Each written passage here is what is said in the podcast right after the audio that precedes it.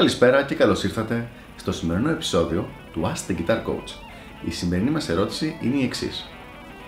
Πώς μπορώ να ζεστάνω τα χέρια μου όταν κάνει κρύο έξω? Μου παίρνει πολλή ώρα μέχρι να μπορέσω να παίξω κανονικά. Μια πολύ ωραία ερώτηση λοιπόν από ένα φίλο της εκπομπής και θα πω τι τρόπους έχω βρει εγώ, ειδικά όταν τον καιρό που ήμουν στην Αμερική, που κάποιες φορές οι θερμοκρασίες ήταν αρκετά χαμηλές, ή όταν είχα να παίξω κάποιο ριστάλ στο φλαμέγκο που έπρεπε ξαφνικά να βγω και να παίζω στο full ε, εύρος των ικανοτήτων μου, κατευθείαν από το κρύο πάνω στη σκηνή. Okay. Λοιπόν, προτείνω τρεις τρόπους για να ζεστάνεις τα χέρια σου.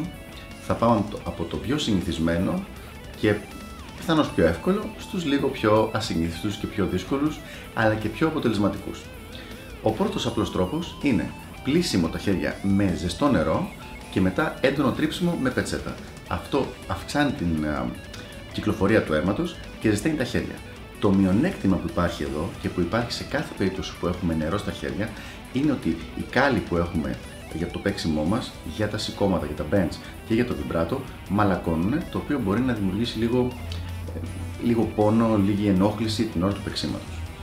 Αλλά με ζεστό νεράκι πλένουμε τα χέρια, τα αφήνουμε κάτω από τη βρύση λίγο και μετά τα σκουπίζουμε δυνατά με κάποια πετσέτα και μετά ξεκινάμε το παίξιμό μας.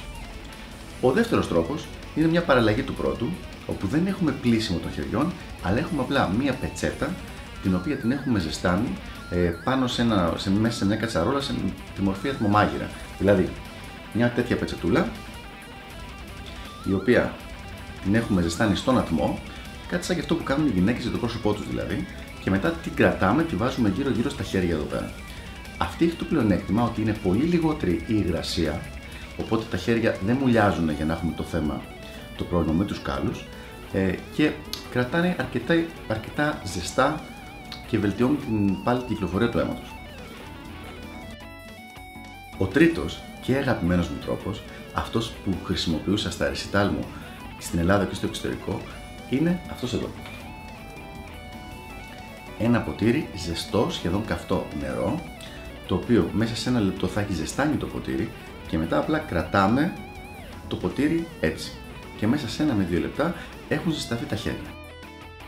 Αυτό κρατάει τη θερμότητα για αρκετή ώρα, οπότε μπορείς οποιαδήποτε στιγμή θες να ξαναπιάσεις το ποτήρι και να σου ζεστάνει πάλι τα χέρια και επίσης δεν πιάνεις καθόλου το νερό, το οποίο σημαίνει ότι δεν υπάρχει κανένα θέμα να μουλιάσουν τα χέρια και να μουλιάσουν οι κάλοι που έχουμε δημιουργήσει. Αυτοί λοιπόν είναι οι τρεις τρόποι που προτείνω για να ζεσταίνεις τα χέρια σου σε περίπτωση που κάνει κρύο καιρό και θες να μελετήσεις ή έχεις να παίξεις live. Ελπίζω να βοήθησα και τα λέμε στο επόμενο επεισόδιο του Ask the Guitar Coach. Γεια χαρά!